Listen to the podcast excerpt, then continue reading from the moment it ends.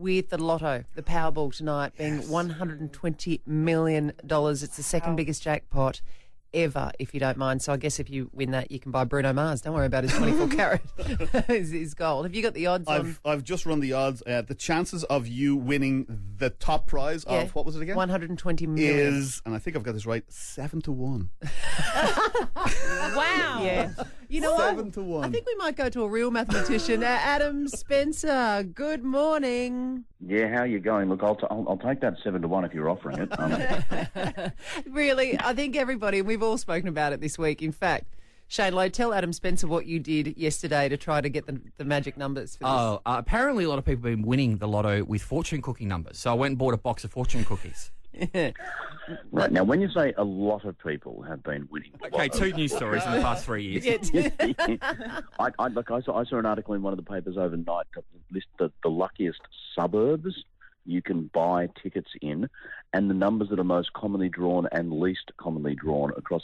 Now, if there's been 5,000 Powerballs or whatever, of course, some numbers are going to bounce out more often than others. It doesn't mean they're lucky. It just means that numbers bounce around in a machine and out they come. There's going to be the occasional suburb that wins more than others. That doesn't mean you, you sell your house, buy a new house in that suburb, and start playing Powerball. That's not the way it works. The odds, if you want to know, are this. It, Matt, just say there were only five balls that came out, and you had to pick two of them, right? Mhm. There's five balls that could come out first, and then there's four balls that could come out second. Five fours are 20, but the number one followed by three is the same result as three followed by one. So we divide that 20 by two. There's 10 different ways you could pick two balls out of 5 Mhm. We just extend that sort of mathematics. How many ways can you pick seven balls out of 35? Turns out there's 6.8 million ways. Then you need the Powerball, 1 in 20 chance.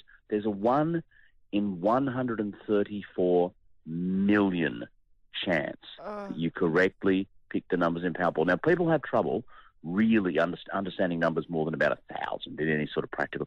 So, what does 1 in 134 million mean? Okay, there's 1.6 million people who live in Adelaide, okay? Okay. Mm-hmm. 1.6 million into that 134 gives you about a factor of 83. There's roughly 83 players on the combined list of the Crows and Port Power. So to win the lotto, to win the Powerball, you need to, I'm thinking of an individual person who lives in all of Greater Adelaide, and they are thinking of a random player from either the Crows or Port, and it doesn't have to be a frontline superstar. It could be some guy who's never even played a first grade game.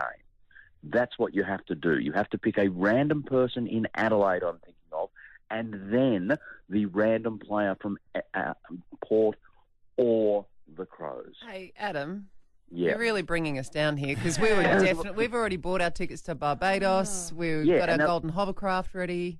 And so the idea is, look, if you, if you if you have fun doing it, and I, I don't I don't understand the fun myself of going down to the newsagent with a ticket, putting it in, and them going, oh, you don't want anything do with it. But if, if that if that's what gets you jollies, knock yourself out. Just please, please, please, don't go gambling money that you need to make your next mortgage payment on. Don't do it because you think you've got a system.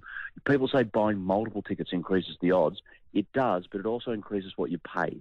So the Yeah. odds of winning per game are exactly the same. Someone says, what if I went and picked every single combination? You could. It would cost you 134 million times how much it costs for a game, and it's going to cost you more than the prize pool. Yeah, so okay. again, you will win. You're guaranteed to win, but that's not going to help you very much. I love the way that you put so much effort into explaining that succinctly with facts and figures. But you know, and I know, that everyone's going to come away from this interview going seven to one. that's, a pretty, that's, that's a pretty good odds. I'm gonna. The Ali Clarke Breakfast Show on Mix 102.3.